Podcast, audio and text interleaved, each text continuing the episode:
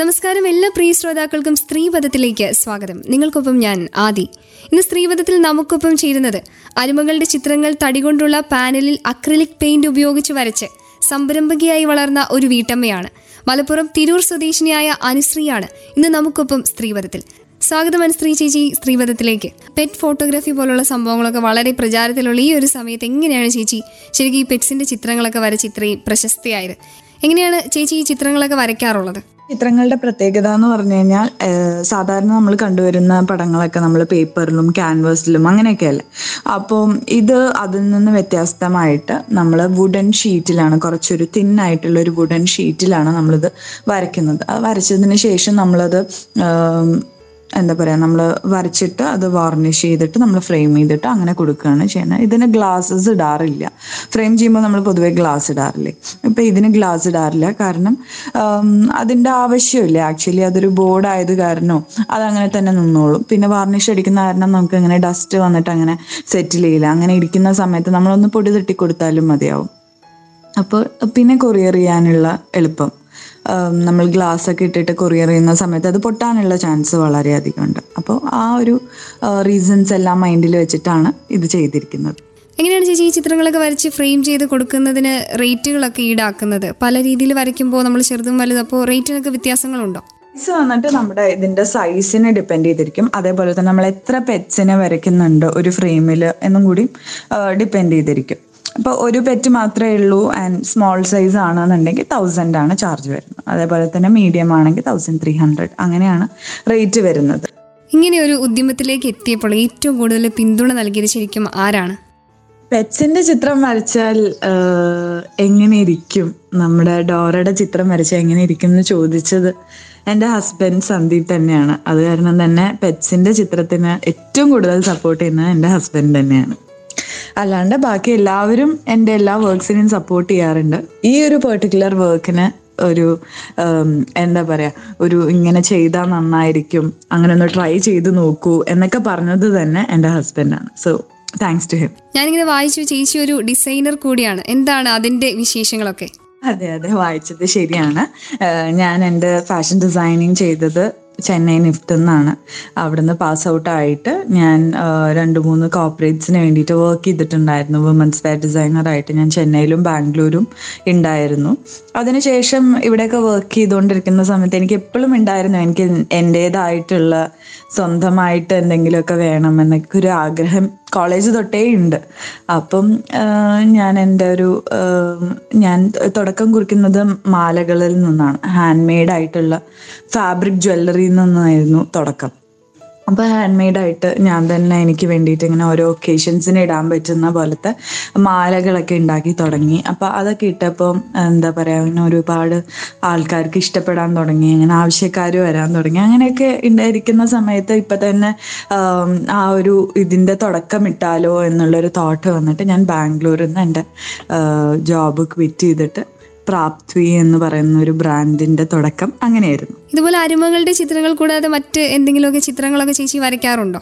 അതെ നേരത്തെ പറഞ്ഞ പോലെ തന്നെ പെറ്റ്സിന്റെ ഇപ്പൊ വന്നതാണ്. അതിനു മുന്നേ എന്റെ ബ്രാൻഡിൽ ഉണ്ടായിരുന്ന ഒരു കാറ്റഗറി തന്നെയായിരുന്നു ഈ പോർട്രേറ്റ് സെക്ഷൻ ഗിഫ്റ്റിംഗ് എന്ന് പറഞ്ഞിട്ട് ഒരു കാറ്റഗറി തന്നെയായിരുന്നു ഇത്. അപ്പോൾ നമ്മൾ ഫാമിലി പോർട്രേറ്റ്സും ആൾക്കാരുടെ പോർട്രേറ്റ്സ് ഒക്കെ വരയ്ക്കുന്നുണ്ടായിരുന്നു. അതും ഇതേപോലെ തന്നെ വുഡൻ ഷീറ്റിലാണ് വരയ്ക്കുന്നത്. ആ ഒരു വ്യത്യാസം മാത്രമേ ഉള്ളൂ. അപ്പോൾ എന്റെതായിട്ടുള്ളൊരു രീതിയിലാണ് വരയ്ക്കുന്നത്. അപ്പോൾ അതിന്റെ കൂടെ നമ്മളിപ്പോൾ ഈ പെറ്റ്സിന്റെ ചെയ്തു തുടങ്ങിയിട്ടുണ്ട്. ഈ ചിത്രകലയിലുള്ള ഈ ഒരു പ്രാവീണ്യം വളരെ ചെറുപ്പം മുതലൊക്കെ ചേച്ചിയുടെ കൂട്ടത്തിൽ തന്നെ ഉണ്ടായിരുന്നു. എന്ന് മുതലാണ് ഈ ഇങ്ങനെ ചിത്രങ്ങളൊക്കെ വരച്ചു തുടങ്ങുന്നത് ശരിക്കും. ചെറുപ്പം തൊട്ടേ എനിക്ക് വരയ്ക്കാൻ ഇഷ്ടമുണ്ടായിരുന്നു. അതേപോലെ തന്നെ ഇങ്ങനെ കളേഴ്സും അത് മിക്സ് ചെയ്യുന്ന രീതികളൊക്കെ എനിക്ക് ഭയങ്കര ഇഷ്ടവും കൗതുകവും ഒക്കെ ആയിരുന്നു. അത് കാരണം ഞാൻ പലപ്പോഴും കുഞ്ഞിതായിരുന്നപ്പോൾ തൊട്ടേ ഇങ്ങനെ ഓരോന്നൊക്കെ വരയ്ക്കുമായിരുന്നു കേട്ടോ. ചെറുതായിട്ട് ഇങ്ങനെ പിള്ളേരെയൊക്കെ വരയ്ക്കുന്ന പോലെ തന്നെ ഞാനും വരച്ചിട്ടുണ്ട്. അപ്പോൾ അത് കഴിഞ്ഞിട്ട് ഇങ്ങനെ അത് ഇങ്ങനെ വലുതാവും തോറും ആ ഒരു എന്താ പറയുക നമ്മുടെ ഈ ആർട്ടും ഇമ്പ്രൂവ് ആയിക്കൊണ്ട് വന്നു. അപ്പം അങ്ങനെയാണ് പണ്ട് തൊട്ടേ ഞാൻ വരയ്ക്കുമായിരുന്നു. ശരിക്കും ചിത്രരചനയിൽ ആരാണ് അനുശ്രീ ചേച്ചിയുടെ ഗുരു? അങ്ങനെ ഗുരുക്കന്മാരൊക്കെ ഉണ്ടോ? പഠിച്ചിട്ടുണ്ടോ? പടം വരയ്ക്കുന്നതിൽ ഗുരുക്കന്മാരെ കുറിച്ച് ചോദിച്ചു കഴിഞ്ഞാൽ എനിക്ക് രണ്ട് പേര് എടുത്തു പറയേണ്ടതാണ്. ഒന്ന് എന്റെ അച്ഛന്റെ.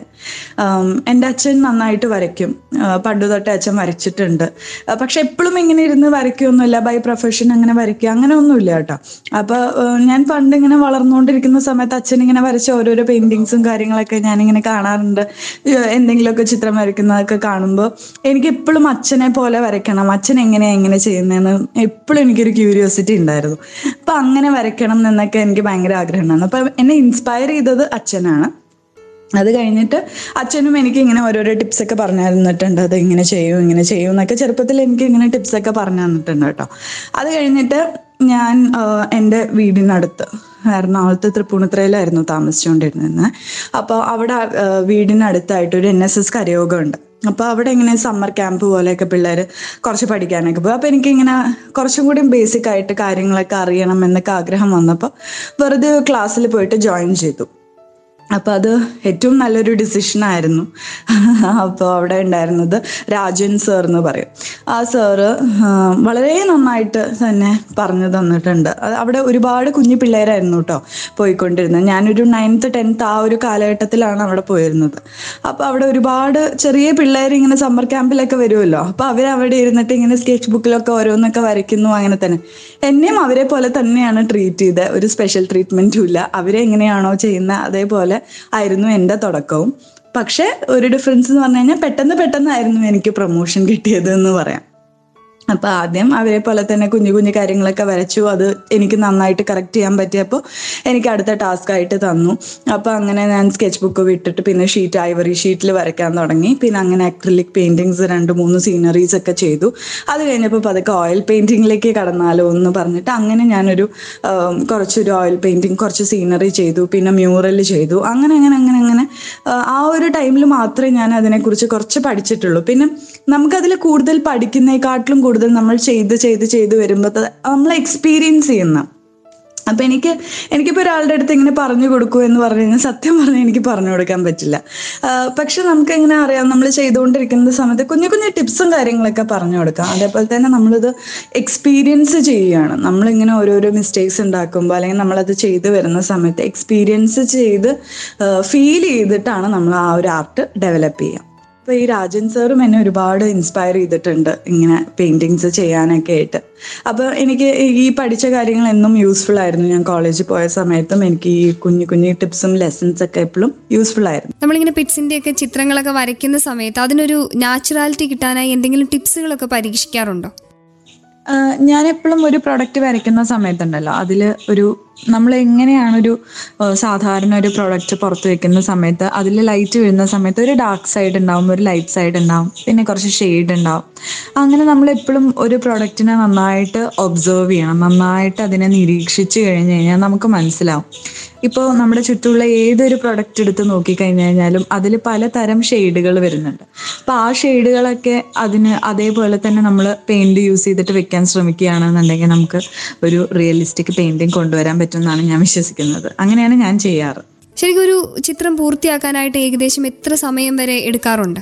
ഒരു ചിത്രം പൂർത്തിയാക്കാൻ ഏകദേശം ഒരു മൂന്ന് നാല് മണിക്കൂർ ആവശ്യം വരാറുണ്ട്. അത് അതിന്റെ ഞാൻ പറഞ്ഞില്ലേ അതുപോലെ തന്നെ നമ്മുടെ വരയ്ക്കുന്നതിന്റെ അനുസരിച്ചിരിക്കും. ഇപ്പോൾ ഭയങ്കര കോംപ്ലിക്കേറ്റഡ് ആയിട്ടുള്ള ഒരുപാട് ഡീറ്റെയിലിംഗ് ഒക്കെ ഉള്ള പടമാണെന്നുണ്ടെങ്കിൽ അതിനനുസരിച്ച് കുറച്ച് സമയം എടുക്കും. ഞാൻ ഒറ്റ സ്ട്രെച്ചിലിരുന്ന് അങ്ങനെ വരയ്ക്കാറില്ല. നമ്മൾ ഒരു പെയിന്റിങ് ചെയ്യുന്ന സമയത്ത് നമ്മൾ ഒറ്റ സ്ട്രെച്ചിലിരുന്ന് വരയ്ക്കാൻ പാടില്ല. പതുക്കെ പതുക്കെ നമ്മൾ കുറച്ച് കൈ റിലാക്സ് ചെയ്തിട്ടും വേണം ചെയ്യാനായിട്ട്. അല്ലെങ്കിൽ നമുക്ക് നല്ല ഷോൾഡർ പെയിനും അതൊക്കെ വരാൻ ചാൻസ് ഉണ്ട്. സോ ആ ഒരു കാര്യം നമ്മൾ ശ്രദ്ധിക്കണം. ഈ അക്രലിക് പെയിന്റിംഗ് എന്താണെന്ന് ശരിക്കും പലർക്കും അറിയത്തില്ല. എന്താണ് ശരിക്കും പറഞ്ഞാൽ ഈ അക്രലിക് പെയിന്റിങ്ങും മറ്റു പെയിന്റിങ്ങും ഒക്കെ തമ്മിലുള്ളൊരു വ്യത്യാസം എന്താണ്? അക്രലിക് പെയിന്റിംഗ് കുറച്ചും കൂടി ലാസ്റ്റ് ചെയ്യുമെന്ന് ഫീൽ ചെയ്തിട്ടുണ്ട്. അക്രലിക് പെയിന്റിംഗ് ഓയിൽ പെയിന്റിംഗ് അങ്ങനെ നോക്കുന്ന സമയത്ത് അക്രലിക് ഒരു വാട്ടർ ബേസ്ഡ് ആയിട്ടുള്ള ഒരു പെയിന്റ് ആണ്. നമുക്ക് വെള്ളത്തിൽ വെള്ളം യൂസ് ചെയ്തിട്ട് നമുക്ക് ചെറുതായിട്ട് ഡൈല്യൂട്ട് ചെയ്തിട്ട് ചെയ്യാം. പക്ഷെ നേരെ മറിച്ച് നമ്മൾ ഓയിൽ പെയിന്റ് ആണ് യൂസ് ചെയ്യണമെന്നുണ്ടെങ്കിൽ നമ്മൾ ലിൻസീഡ് ഓയിൽ ചേർത്തിട്ടാണ് അത് മിക്സ് ചെയ്യാറ്. അതൊരു ഓയിൽ ബേസ്ഡ് ആണ്. അപ്പൊ നമ്മൾ ആ ബ്രഷസ് കഴുകണം എന്നുണ്ടെങ്കിൽ നമുക്ക് കെറസിൻ അല്ലെങ്കിൽ ടേർപ്പന്റൈൻ യൂസ് ചെയ്തിട്ടാണ് നമ്മളത് കഴുകി കളയാറ്. അപ്പൊ ഇത് നമുക്ക് കുറച്ചും കൂടി കൺവീനിയന്റ് ആണ്. നമുക്ക് പെട്ടെന്ന് ഫാസ്റ്റ് ഡ്രൈയിങ് ആണ്. പെട്ടെന്ന് തന്നെ ഉണങ്ങി കിട്ടും. അതേപോലെ തന്നെ ലാസ്റ്റ് ചെയ്യും. സോ അക്രിലിക് പെയിന്റിങ് എനിക്ക് പേഴ്സണലി ഇഷ്ടമാണ് പക്ഷെ അതിന്റെ ഒരു ചെറിയ ഇതെന്ന് പറഞ്ഞു കഴിഞ്ഞാൽ നമുക്ക് ഒരു സംഭവം കറക്റ്റ് ചെയ്യണം എന്നുണ്ടെങ്കിൽ ഇപ്പൊ നമ്മൾ എവിടെയെങ്കിലും ഒക്കെ വരച്ചു കഴിഞ്ഞു കഴിഞ്ഞാൽ അത് പെട്ടെന്ന് തന്നെ അത് ഉണങ്ങും. ഒരു വളരെ പെട്ടെന്ന് തന്നെ അത് ഉണങ്ങും. അപ്പോൾ അത് പെട്ടെന്ന് ഡ്രൈ ആവാൻ ചാൻസ് ഉണ്ട്. പെയിന്റ് പെട്ടെന്ന് ഉണങ്ങാൻ ചാൻസ് ഉണ്ട്. അതിന്റെ ആ ഒരു ചെറിയൊരു ഡ്രോബാക്ക് ആണ് ഉള്ളത്. ഇപ്പം നമ്മൾ അതിന്റെ അത് നോക്കുകയാണെന്നുണ്ടെങ്കിൽ അപ്പോൾ നമുക്ക് ഒരു എവിടെയെങ്കിലും അത് തന്നെയാണ് അതിന്റെ ഒരു നല്ല വശം. അതായത് പെട്ടെന്ന് തന്നെ ഉണങ്ങി കഴിഞ്ഞ് കഴിഞ്ഞാൽ എവിടെയെങ്കിലും കറക്ഷൻ ഉണ്ടെന്നുണ്ടെങ്കിൽ നമുക്ക് വേറൊരു പെയിന്റ് അതിന്റെ മേലെ വെച്ചിട്ട് നമുക്ക് കറക്റ്റ് ചെയ്യാവുന്നതാണ്. അപ്പോൾ അങ്ങനെ നോക്കുകയാണെന്നുണ്ടെങ്കിൽ അതിന്റെ നല്ല വശവും അത് തന്നെയാണ്. അതിന്റെ ഒരു ചെറിയൊരു ഡ്രോബാക്ക് എന്ന് പറയാനുള്ളതും അത് തന്നെയാണ്. ആൻഡ് അക്രിലിക് പെയിന്റിങ് കുറച്ചും കൂടിയും പെട്ടെന്ന് നമുക്ക് പെട്ടെന്ന് വർക്ക് കംപ്ലീറ്റ് ചെയ്യണം എന്നുണ്ടെങ്കിൽ നമുക്ക് അക്രലിക് പെയിന്റ് യൂസ് ചെയ്യായിരിക്കും നല്ലത്. ആ ഒരു നമ്മൾ ഓയിൽ പെയിന്റിങ് ചെയ്യുകയാണെന്നുണ്ടെങ്കിൽ നമുക്ക് കുറേ മാസങ്ങളോളം എടുക്കും ഒരെണ്ണം കംപ്ലീറ്റ് ആവാനും അത് ഉണങ്ങാനും. നമ്മൾ ഫസ്റ്റ് കോട്ട് കൊടുത്ത് അത് ഉണങ്ങിയിട്ട് പിന്നെ അതിന്റെ മേലെ ഇനി സെക്കൻഡ് കോട്ട് അങ്ങനെ അങ്ങനെ കൊടുത്ത് വരുമ്പോഴേക്കും ഒരുപാട് ടൈം എടുക്കും അത് ഉണങ്ങാൻ വേണ്ടിയിട്ടൊക്കെ. അങ്ങനെ നോക്കുമ്പോൾ അക്രിലിക് പെയിന്റിങ് കുറച്ചും കൂടി നമുക്ക് പെട്ടെന്ന് ചെയ്യാനും ഫാസ്റ്റ് ആയിട്ട് വർക്ക് കംപ്ലീറ്റ് ചെയ്യാനും പെട്ടെന്ന് അതെ കുറച്ചും കൂടി ഫാസ്റ്റ് ആണ്. നമ്മളിങ്ങനെ പെയിന്റിങ്ങിന് ആവശ്യമായ പെയിന്റും സാധനങ്ങളൊക്കെ ഇങ്ങനെ വാങ്ങുന്ന സമയത്ത് എന്തെങ്കിലുമൊക്കെ നമ്മൾ പ്രത്യേകം ശ്രദ്ധിക്കേണ്ടതായിട്ടുണ്ടോ? പെയിന്റ് ഞാൻ നമ്മുടെ ഈ ഒരു ആർട്ട് ഷോപ്പിലൊക്കെ കിട്ടുന്ന നമ്മുടെ അക്രിലിക് പെയിന്റ് ഉണ്ടാവുമല്ലോ ഇങ്ങനെ കുഞ്ഞു കുഞ്ഞു ബോട്ടിൽസിൽ വരുന്ന. അതാണ് ഞാൻ യൂസ് ചെയ്യുന്നത്. മരത്തിന്റെ തടി നോക്കുന്ന സമയത്ത് അതിന്റെ സർഫസ് ഞാൻ നോക്കാറുണ്ട്. നമ്മൾ ഒരു ഈ ഒരു പ്ലൈവുഡ് ഷോപ്പിൽ നിന്നൊക്കെയാണ് നമുക്കത് കിട്ടുക. അത് കുഞ്ഞു കുഞ്ഞു പീസസ് ആയിട്ട് കിട്ടില്ല. ഒരു വലിയ ഷീറ്റായിട്ട് തന്നെ നമ്മൾ വാങ്ങാറാണ് പതിവ്. അപ്പോൾ ഞാൻ അതിന്റെ സർഫസിന്റെ ആ ഒരു ടെക്സ്ചർ ഒക്കെ ഉണ്ടാവുമല്ലോ അതൊക്കെ എങ്ങനെയാണെന്നൊക്കെ നോക്കാറുണ്ട്. പിന്നെ തൊട്ട് നോക്കുമ്പോൾ നല്ല സ്മൂത്ത് ആണോ എന്ന് നോക്കാറുണ്ട്. ഫിനിഷിങ്ങിന് വളരെയധികം പ്രാധാന്യം ഞാൻ കൊടുക്കുന്നുണ്ട്. അത് കാരണം ആ ഒരു വുഡ് ഫിനിഷ് ഒക്കെ നോക്കിയിട്ടാണ് എടുക്കാറ്. പല സ്ത്രീകളും ഇതുപോലെ ഒരുപാട് വ്യത്യസ്തമായ കഴിവുകളൊക്കെ ഉള്ള ആൾക്കാരായിരിക്കാം. ചിലരതിങ്ങനെ നേരത്തെ തന്നെ തിരിച്ചറിഞ്ഞ് അതിനെയൊക്കെ ഇങ്ങനെ പ്രയോജനപ്പെടുത്തും. വേറെ ചിലരാകട്ടെ അതൊക്കെ ഇങ്ങനെ കഴിവുകളൊക്കെ പാതി വഴിയിൽ ഉപേക്ഷിക്കും. ചിലർ കുറച്ച് വൈകിട്ടായിരിക്കും തനിക്ക് ഇങ്ങനെ ഒരു കഴിവുണ്ടെന്നൊക്കെ മനസ്സിലാക്കുന്നല്ല അതിലേക്ക് എത്തുകയൊക്കെ ചെയ്യുന്നത്. അൻസറി ചേച്ചി ഇതുപോലെ ഒരു ഉദ്യമത്തിലേക്ക് എത്തിയത് ഇത്തിരി വൈകിപ്പോയെന്ന് എപ്പോഴെങ്കിലും ചിന്തിച്ചിട്ടുണ്ടോ? അങ്ങനെ വൈകിപ്പോയി എന്നല്ല പക്ഷേ ചേച്ചിക്ക് എപ്പോഴെങ്കിലും തോന്നിയിട്ടുണ്ടോ? ഞാൻ വരുന്നത് ഇച്ചിരി വൈകിപ്പോയി എന്ന്. ഇല്ല എനിക്ക് ഒട്ടും തോന്നിയിട്ടില്ല. ഞാൻ വൈകിട്ടാണ് ഇതിലേക്ക് എത്തിയെന്ന് എനിക്ക് ഒരിക്കലും തോന്നിയിട്ടില്ല. കാരണം എനിക്ക് എപ്പോഴും ഇങ്ങനെ തന്നെയായിരുന്നു എന്റെ ആഗ്രഹം. എനിക്ക് എന്റെ ഒരു ഡ്രീം എന്ന് പറഞ്ഞു കഴിഞ്ഞാൽ ഇത് തന്നെയായിരുന്നു എപ്പോഴും. അപ്പം ഞാൻ കുറച്ച് എക്സ്പീരിയൻസ് ഗെയിൻ ചെയ്യാൻ വേണ്ടിയിട്ട് ഞാൻ കുറച്ച് വർക്ക് ചെയ്തു. അതിനുശേഷം പിന്നെ എനിക്ക് തോന്നി എന്തിനാണ്? എപ്പോൾ എടുത്തു കഴിഞ്ഞാലും ഒരു റിസ്ക് ഫാക്ടർ ഉണ്ട്. നമ്മൾ ഏതൊരു ബിസിനസ്സും ഏതൊരു ഇത് ചെയ്യുന്ന സമയത്തും എല്ലാ മേഖലയിലും അതിന്റെതായിട്ടുള്ള കുറച്ച് റിസ്ക്കും കാര്യങ്ങളൊക്കെ ഉണ്ട്. അപ്പോൾ നമ്മളത് എടുക്കാൻ റെഡി ആയിരുന്നു. അപ്പോൾ എനിക്ക് തോന്നി എന്തിനാണ് വൈകിക്കുന്നതെന്ന് തോന്നിയിട്ട് ഞാൻ വളരെ നേരത്തെ തന്നെയാണ് വന്നത്. എന്നാൽ പതുക്കെ പതുക്കെ പതുക്കെ പതുക്കെയാണ് ഞാൻ ബിൽഡ് ചെയ്തുകൊണ്ട് എടുത്തത്. അപ്പോൾ എനിക്ക് തോന്നിയിട്ടില്ല. ലേറ്റ് ആയി പോയെന്ന് ഒരിക്കലും തോന്നിയിട്ടില്ല. എങ്ങനെയാണ് ഇതിന്റെ ഒരു പ്രൊമോഷനും സെയിൽസും ഒക്കെ നടത്തുന്നത്? സെയിൽ ഇപ്പോൾ ഓൺലൈൻ ആയിട്ടാണ് ചെയ്യുന്നത് എനിക്ക് ഇൻസ്റ്റ ആൻഡ് ഫേസ്ബുക്ക് പേജ് ഉണ്ട് അതുകൂടാണ്ട് തന്നെ വെബ്സൈറ്റ് ഉണ്ട് അപ്പം അങ്ങനെ പിന്നെ എങ്ങനെയാന്ന് വെച്ച് കഴിഞ്ഞാൽ നമുക്ക് ഒരുപാട് കാലമായിട്ട് ഇപ്പോൾ കുറച്ച് നാളായി. പ്രാപ്തി എന്ന് പറഞ്ഞിട്ടുള്ള ഒരു ബ്രാൻഡ് ഉണ്ടായിട്ട് ഇപ്പോൾ കുറച്ച് ഒരു മൂന്ന് വർഷത്തോളമായി. പതുക്കെ പതുക്കെ പതുക്കെ നമ്മൾ ഡെവലപ്പ് ചെയ്തെടുക്കുമായിരുന്നു അപ്പോൾ അപ്പോൾ ഇപ്പോൾ ആൾക്കാരിൽ പതുക്കെ എത്തി തുടങ്ങിയിട്ടുണ്ട്. അപ്പോൾ അതിനനുസരിച്ചിട്ട് നമ്മൾ ഓരോ ഗ്രൂപ്പ്സിലൊക്കെ ഇടുന്ന സമയത്ത് അവിടുന്ന് ഇഷ്ടപ്പെടുന്ന ആൾക്കാർ നമ്മൾ തേടി വരാറുണ്ട്. അതുപോലെ തന്നെ നമ്മുടെ ഫേസ്ബുക്ക് പേജിലൂടെ ഇൻസ്റ്റാ പേജിലൂടെ ഒക്കെ മെസ്സേജ് ചെയ്തിട്ട് ഒരുപാട് പേര് ഇത് വാങ്ങാറുണ്ട്. അത് അത് കൂടാണ്ട് ഇപ്പോൾ വാങ്ങിയവരുടെ ഫ്രണ്ട്സും അങ്ങനെ അങ്ങനെയും ഈ ഒരു ഇത് സ്പ്രെഡായിട്ട് അങ്ങനെയും വാങ്ങാറുണ്ട്. സോ ബേസിക്കലി നമുക്ക് ഓൺലൈനായിട്ടാണ് നിങ്ങൾ എവിടെ ഇരുന്നിട്ട് ഓൺലൈനായിട്ട് ഓർഡർ ചെയ്യുകയാണെന്നുണ്ടെങ്കിലും ഞാൻ നിങ്ങൾക്ക് എത്തി കൊറിയർ ചെയ്തിട്ട് എത്തിച്ചു തരുന്നതാണ്. ഇങ്ങനെ ചിത്രങ്ങളൊക്കെ കിട്ടിയ ശേഷം കസ്റ്റമേഴ്സിന്റെ അഭിപ്രായങ്ങളൊക്കെ എന്താണ്? ചേച്ചിക്ക് ഏറ്റവും സന്തോഷം തരുന്ന ഒരു കസ്റ്റമർ റിവ്യൂ ഒക്കെ ചോദിച്ചാൽ ചേച്ചി എന്തായിരിക്കും പറയുക? അതെ അതെ. ഒരുപാട് കസ്റ്റമേഴ്സ് കിട്ടിക്കഴിഞ്ഞു കഴിഞ്ഞാൽ അവരുടെ സന്തോഷം എനിക്ക് മെസ്സേജിലൂടെയും കോൾസിലൂടെ ഒക്കെ വിളിച്ചറിയിപ്പിക്കാറുണ്ട് കേട്ടോ. അത് തന്നെയാണ് എനിക്ക് ഇനിയും ഇനിയും ചെയ്യാനുള്ള ഒരു മോട്ടിവേഷൻ എന്ന് പറയുകയാണെങ്കിൽ. അത് മാത്രമാണ്. അതായത് നമ്മൾ ഒരു പ്രോഡക്റ്റ് ചെയ്തു കൊടുത്തിട്ട് അവർക്ക് അത് കൈ കിട്ടുമ്പോൾ വിളിച്ചിട്ട് ഒരു താങ്ക്സ് പറയണം. വളരെ നന്നായിട്ടുണ്ട് എന്നൊക്കെ പറയാൻ അവർക്ക് അത്രമാത്രം തോന്നുന്നുണ്ടല്ലോ. അപ്പൊ അത് തോന്നിയിട്ട് അവരത്ര ആത്മാർത്ഥതയോട് കൂടിയിട്ട് നമ്മുടെ അടുത്ത് പറയുമ്പോൾ ആ കിട്ടുന്ന ഒരു ഫീലിംഗ് ഒരു വളരെയധികം സ്പെഷ്യലാണ് അപ്പൊ ഏതാണ് ഏറ്റവും ഫേവറേറ്റ് ആയിട്ടുള്ള ഒരു കമന്റ് എന്നൊക്കെ ചോദിച്ചു കഴിഞ്ഞാൽ അങ്ങനെയില്ല. എല്ലാവരുടെയും വളരെയധികം സ്പെഷ്യലാണ് കാരണം എല്ലാ വർക്കിലും ഭയങ്കര ഒരുപാട് സ്നേഹത്തോടു കൂടിയാണ് ചെയ്യുന്നത്. അപ്പോൾ അത് കിട്ടിയതിന് ശേഷം വിളിച്ചിട്ട് അത് അവർക്ക് ഭയങ്കര ഇഷ്ടമായി ഒരേപോലെ ഉണ്ട് അതുപോലെ ഉണ്ട്. അവർ പ്രതീക്ഷിച്ചതിനെക്കാട്ടിലും ഒറിജിനാലിറ്റി തോന്നുന്നു എന്നൊക്കെ പറയുമ്പോൾ വളരെയധികം സന്തോഷം തോന്നാറുണ്ട്. അപ്പോൾ അങ്ങനെ നമുക്ക് അങ്ങനത്തെ ഒരു മോട്ടിവേഷനും അപ്രിസിയേഷനും ഒക്കെ കിട്ടുന്ന സമയത്ത് നമുക്ക് ഈ വീണ്ടും വീണ്ടും വീണ്ടും ഒരുപാട് നല്ല നല്ല വർക്ക്സ് ഒക്കെ ചെയ്യാനുള്ളൊരു എന്താ പറയുക ഒരു സന്തോഷം തോന്നും. അപ്പോൾ അങ്ങനെ ഫീഡ്ബാക്സ് നല്ലോണം കിട്ടാറുണ്ട്. ഒരു പക്ഷേ ഇതുവരെ ഞാൻ അയച്ചു കൊടുത്തിട്ടുള്ള എന്റെ ബ്രാൻഡിൽ ഏതൊരു പ്രൊഡക്റ്റ് തന്നെ ആയിക്കോട്ടെ കസ്റ്റമർ സാറ്റിസ്ഫാക്ഷൻ ഭയങ്കര ഹൈ ആണ്. അപ്പൊ അത് ഞാൻ ഭയങ്കര പ്രൗഡായിട്ട് തന്നെ പറയുന്നു. കാരണം ഒരാൾ എന്റെ കയ്യിൽ നിന്ന് ഒരു പ്രൊഡക്റ്റ് വാങ്ങിക്കഴിഞ്ഞാൽ അവർ എന്റെ അടുത്ത് തിരിച്ച് ഡെഫിനറ്റ്ലി വരാറുണ്ട്. അത് തന്നെയാണ് എന്റെ വിജയം എന്നാണ് ഞാൻ വിശ്വസിക്കുന്നത്. ഇങ്ങനെ അക്രലിക് പെയിന്റിങ്ങിനെ കുറിച്ച് റിസർച്ചുകളൊക്കെ ചേച്ചി ഇപ്പോൾ നടത്താറുണ്ടോ? ടിപ്സുകളൊക്കെ ഇങ്ങനെ അന്വേഷിച്ച് തേടി കണ്ടുപിടിക്കാറൊക്കെ ഉണ്ടോ? അതെ അക്രലിക് പെയിന്റിങ് ചെയ്യുന്ന സമയത്ത് ഞാൻ ആ, കൂടുതൽ കൂടുതൽ ഓരോന്നും നോക്കുമ്പോൾ ചില ആർട്ടിസ്റ്റുകളുടെ വർക്ക് ഒക്കെ കൂടുതൽ ഒബ്സർവ് ചെയ്യാറുണ്ട്. അതുപോലെ തന്നെ റിയൽ ലൈഫിലുള്ള ഒബ്ജക്ട്സ് നന്നായിട്ട് നമുക്ക് ഇങ്ങനെ എപ്പോഴും ഞാൻ എല്ലാവർക്കും സജസ്റ്റ് ചെയ്യുന്ന ഒരു കാര്യം നമ്മളൊരു കാര്യം ആത്മാർത്ഥമായിട്ട് നമുക്ക് വരയ്ക്കണം എന്നൊക്കെ ആഗ്രഹം ഉണ്ടെന്നുണ്ടെങ്കിൽ നമ്മൾ നന്നായിട്ട് ഒബ്സർവ് ചെയ്യണം. നമ്മളൊരു പ്രോഡക്റ്റ് നന്നായിട്ട് ഒബ്സർവ് ചെയ്ത് കഴിഞ്ഞാൽ നമുക്ക് മനസ്സിലാവും അതെങ്ങനെയാണ് അതിന്റെ ആ ഒരു ത്രീ ഡി നമുക്ക് അല്ലെങ്കിൽ വെറുതെ ഫ്ലാറ്റ് ആയിട്ട് നമ്മളിങ്ങനെ പെയിന്റ് വെച്ച് വരച്ച് കഴിഞ്ഞാൽ അത് ആകെ ഫ്ലാറ്റ് ആയി പോകും ഒരു ത്രീ ഡയമെൻഷൻ ഇല്ലാണ്ടായി ഇപ്പം. അപ്പൊ നമുക്കൊരു ത്രീ ഡി എഫക്റ്റ് കൊണ്ടുവരണമെന്നുണ്ടെങ്കിൽ നമുക്ക് അതിന്റെ ലൈറ്റ് ആൻഡ് ഷെയ്ഡ് ലൈറ്റ് എവിടെയാണ് ഡാർക്ക് എവിടെയാണ് കൊടുക്കേണ്ടത്? അതിന്റെ ഒരു മീഡിയം ഷെയ്ഡ് എവിടെയാണ്? അതിപ്പോ ഒരു റൗണ്ട് ഒബ്ജക്റ്റ് ആണെങ്കിൽ നമ്മൾ എങ്ങനെ അത് ഉരുട്ടിയെടുക്കണം? അതൊക്കെ നമ്മൾ നന്നായിട്ട് നിരീക്ഷിക്കണം.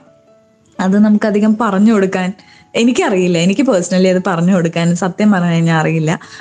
അപ്പൊ അത് നമ്മൾ ഒരുപാട് ഇങ്ങനെ ഒബ്സർവ് ചെയ്ത് കഴിഞ്ഞാൽ നമുക്ക് മനസ്സിലാവും. അപ്പൊ ഞാൻ ഇങ്ങനെ നോക്കാറുണ്ട് കേട്ടോ. പല പല ടെക്നിക്സും കാര്യങ്ങളൊക്കെ ഓരോരുത്തരൊക്കെ ചെയ്യുന്നതൊക്കെ ഇഷ്ടപ്പെട്ട് കഴിഞ്ഞാൽ ഞാനിങ്ങനെ മനസ്സിലിങ്ങനെ നോക്കി വെക്കാറുണ്ട്. പക്ഷെ എത്രയൊക്കെ നമ്മൾ എന്തൊക്കെ നോക്കിക്കഴിഞ്ഞാലും ഉണ്ടല്ലോ നമ്മുടെ ഓൺ ആയിട്ടുള്ളൊരു സ്റ്റൈൽ എപ്പോഴും വരും. അതാണ് ഒരു അതാണ് ഒരു സ്പെഷ്യാലിറ്റി നമ്മൾ ഏതൊരു വ്യക്തി ഏതൊരു ഒബ്ജക്റ്റ് എത്രമാത്രം നമ്മൾ അതിനെക്കുറിച്ച് റിസർച്ച് ചെയ്തിട്ട് നമ്മൾ അത് മനസ്സിലാക്കിയിട്ട് വരയ്ക്കുമ്പോഴും നമ്മുടെ ഒരു ഇൻഡിവിജ്വാലിറ്റി അതിൽ വരും. അതാണ് അതിന്റെ ഒരു ഭംഗി. അപ്പോൾ അങ്ങനെയാണ് എന്റെ പെയിന്റിങ് എന്താണ് ചേച്ചി വീട്ടിലെ വിശേഷങ്ങളൊക്കെ? വീട്ടിൽ ആരൊക്കെയുണ്ട്? എന്താണ് അവിടുത്തെ വിശേഷങ്ങൾ? വീട്ടിൽ എല്ലാവരും സുഖമായിട്ടിരിക്കണു എല്ലാവരും നന്നായിട്ടിരിക്കണു. എന്റെ ഇപ്പോൾ ഞാൻ ഹസ്ബൻഡിന്റെ വീട്ടിലാണ് താമസിക്കുന്നത്. അപ്പോൾ ഹസ്ബൻഡ് അമ്മ എനിക്കൊരു കുഞ്ഞു മോനുണ്ട്. അപ്പോൾ രണ്ടര വയസ്സായിട്ടുള്ള ആര്യനും ഉണ്ട്. അങ്ങനെയാണ്. പിന്നെ വീട്ടിൽ രണ്ട് നായ്ക്കുട്ടികളുണ്ട്. പിന്നെ എന്റെ വീട്ടിൽ എന്റെ അച്ഛൻ അമ്മ അനിയൻ. ഇപ്പോൾ ചേച്ചി ഒരുപാട് ആൾക്കാർ ഇങ്ങനെ കേട്ടുകൊണ്ടിരിക്കുകയാണ്. ഇതുപോലെ ഒരുപാട് കഴിവുണ്ടായിട്ട് ചിലപ്പോൾ അത് ഉപയോഗിക്കാൻ പറ്റാതെ പോകുന്നവരാവാം അല്ലെങ്കിൽ ശ്രദ്ധിക്കപ്പെടാതെ പോയ ആൾക്കാരായിരിക്കാം. എന്നാലും ഒരുപാട് ആളുകൾ ചേച്ചീനെ കേട്ടുകൊണ്ടിരിക്കുകയാണ്. എന്താണ് അവരോടൊക്കെ ചേച്ചിക്ക് പറയാനുള്ളത്? അപ്പോൾ എനിക്ക് പറയാനുള്ളത് നിങ്ങൾ എല്ലാവർക്കും എന്തെങ്കിലുമൊക്കെ ഒരു കാര്യം ഭയങ്കര സന്തോഷം തരുന്ന എന്തെങ്കിലുമൊക്കെ കാര്യങ്ങൾ ഉണ്ടാവുമല്ലോ. അത് ഒരുപാട് ഒരുപാട് ചെയ്യാൻ ശ്രമിക്കുക. പിന്നെ നിങ്ങൾക്ക് എന്തെങ്കിലുമൊക്കെ പഠിക്കണം എന്നുണ്ട് അല്ലെങ്കിൽ എന്തെങ്കിലും ചെയ്യണം എന്ന് ആഗ്രഹമുണ്ട് പക്ഷെ പറ്റാണ്ടിരിക്കുന്ന ഇത് ഒരുപാട് സമയം വൈകിപ്പോയോ എന്നൊക്കെ വിചാരിച്ചിട്ട് അത് വേണ്ട സാരമില്ല പോട്ടെ എന്ന് വിചാരിച്ച് വെച്ച് വെച്ച ആൾക്കാരുടെ അടുത്ത് എനിക്ക് പറയാന്നുള്ളത് അങ്ങനെ ഒരു സമയപരിമിതി ഒന്നും ഇല്ല നമുക്ക് ആഗ്രഹം തോന്നുമ്പോൾ തന്നെ നമ്മൾ അത് ചെയ്യണം. നമ്മൾ ഒരിക്കലും അതൊരു സാക്രിഫൈസ് ചെയ്തിട്ട് ഇരിക്കരുത്. എന്തായാലും തീർച്ചയായും നിങ്ങൾക്ക് ആഗ്രഹമുള്ള കാര്യങ്ങളൊക്കെ നിങ്ങൾ ചെയ്യൂ എക്സ്പ്ലോർ ചെയ്യൂ. ഒരുപാട് ഓപ്പർച്യൂണിറ്റീസ് ഉണ്ട്. നിങ്ങൾക്ക് എന്തെങ്കിലുമൊക്കെ അങ്ങനെ ചെയ്യാൻ പറ്റിയില്ലല്ലോ. അങ്ങനെ ചെയ്തിരുന്നെങ്കിൽ അടിപൊളി ആയേനെ. അങ്ങനെയൊക്കെ തോന്നുന്നുണ്ടെന്നുണ്ടെങ്കിൽ നിങ്ങൾക്ക് ഒട്ടും ലേറ്റ് ആയിട്ടില്ല. നിങ്ങൾക്ക് ഇപ്പോൾ വേണമെങ്കിലും ചെയ്യാം. അപ്പോൾ എനിക്ക് അത്രേ പറയാനുള്ളൂ. നിങ്ങൾ എക്സ്പ്ലോർ ചെയ്തുകൊണ്ടിരിക്കുന്ന ആൾക്കാരാണെങ്കിൽ ഡെഫിനറ്റ്ലി കീപ് ഗോയിങ് ചിലപ്പോൾ ഒരുപാട് ഫെയിലിയേഴ്സ് വരാം. ചിലപ്പോൾ നമ്മൾ വിചാരിക്കുന്ന അത്ര സക്സസ് നമുക്ക് പെട്ടെന്ന് തന്നെ കിട്ടിക്കൊള്ളണം എന്നില്ല പക്ഷെ എന്തായാലും ഉണ്ടല്ലോ ഹാർഡ് വർക്കിന് ഡെഫിനറ്റ്ലി റെക്കഗ്നീഷൻ കിട്ടും. അപ്പോൾ നിങ്ങൾ ഹാർഡ് വർക്ക് ചെയ്തുകൊണ്ടിരിക്കുക. നിങ്ങൾ ഒരു നിങ്ങളുടെ ഒരു ഹൺഡ്രഡ് പെർസെന്റ് അതിലേക്ക് കൊടുക്കുക. നിങ്ങൾക്ക് സന്തോഷം കിട്ടുന്ന പോലെ നിങ്ങളത് ചെയ്യുക. അപ്പോൾ ഡെഫിനറ്റ്ലി നിങ്ങൾക്ക് സക്സസ് വരും. അപ്പോൾ അത്രയേ ഉള്ളൂ. All the best to everyone to എല്ലാവരും എല്ലാവർക്കും എന്റെ വക ഒരു all the best thank you Anushree ചേച്ചി. ഇത്രയും നേരം റേഡിയോ മംഗളവുമായി പങ്കുവച്ചതിൽ. Thank you so much thank you so much എന്നെ വിളിച്ചതിന് എന്റെ വിശേഷങ്ങളൊക്കെ അറിയാൻ ശ്രമിച്ചതിന് വളരെയധികം താങ്ക്സ് ആൻഡ് എനിക്ക് ഇങ്ങനത്തെ ഒരു പ്ലാറ്റ്ഫോമിലൂടെ എന്റെ ഒപ്പീനിയൻസ് ഒക്കെ പറയാനും നിങ്ങളൊക്കെ ആയിട്ട് സംസാരിക്കാനും ഒരു വേദി ഒരുക്കി തന്ന റേഡിയോ മംഗളത്തിന് ഒരു സ്പെഷ്യൽ താങ്ക്സ് ഉണ്ട്. പിന്നെ ആർ ജെ ആദിക്കും ഒരു വലിയ താങ്ക്സ് സ്ത്രീപഥത്തിന്റെ ഈ അധ്യായം ഇവിടെ പൂർണമാവുന്നു. ഇന്ന് സ്ത്രീപഥത്തിൽ നമുക്കൊപ്പം ഉണ്ടായിരുന്നത് അക്രലിക് പെയിന്റിങ്ങിലൂടെ സംരംഭകയായി വളർന്ന മലപ്പുറം തിരൂർ സ്വദേശിനി അനുശ്രീയായിരുന്നു. മറ്റൊരു സ്ത്രീരത്നത്തിന്റെ വിശേഷങ്ങളുമായി അടുത്ത അധ്യായത്തിൽ വീണ്ടും എത്താം. നിങ്ങൾക്കൊപ്പം ഇത്രയും നേരമുണ്ടായിരുന്നത് ഞാൻ ആദി. തുടർന്നും കേട്ടുകൊണ്ടേയിരിക്കൂ radio Mangalam ninety one point two நாடினுப்பம் நேரினுப்பம்